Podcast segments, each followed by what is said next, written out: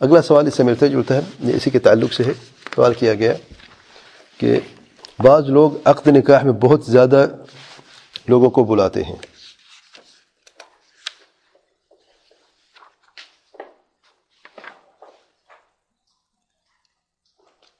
شخص فروغ سے کوئی حرج نہیں ہے۔ اگر کوئی بھی آ جائے،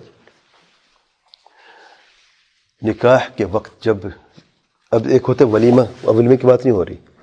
اب نکاح کے وقت۔ بعض لوگ کنفیوز ہو جاتے ہیں۔ عقد النکاح مطلب ہے جب ایجاب و قبول ہوتا ہے اور نکاح کی باقی شرطیں ہوتی ہیں، اسے کہتے ہیں عقد النکاح جسے ہم نکاح نامہ کہتے ہیں اور دلہا بھی دستخط کر، دلہن بھی دستخط کرتی ہے گواہ بھی دستخط کرتے ہیں۔ یہ عقد النکاح ہے۔ تو اگر اس میں کثرت سے لوگوں کو بلایا جائے، تو شاید سفر سے کوئی حرج نہیں، بلا سکتے ہیں۔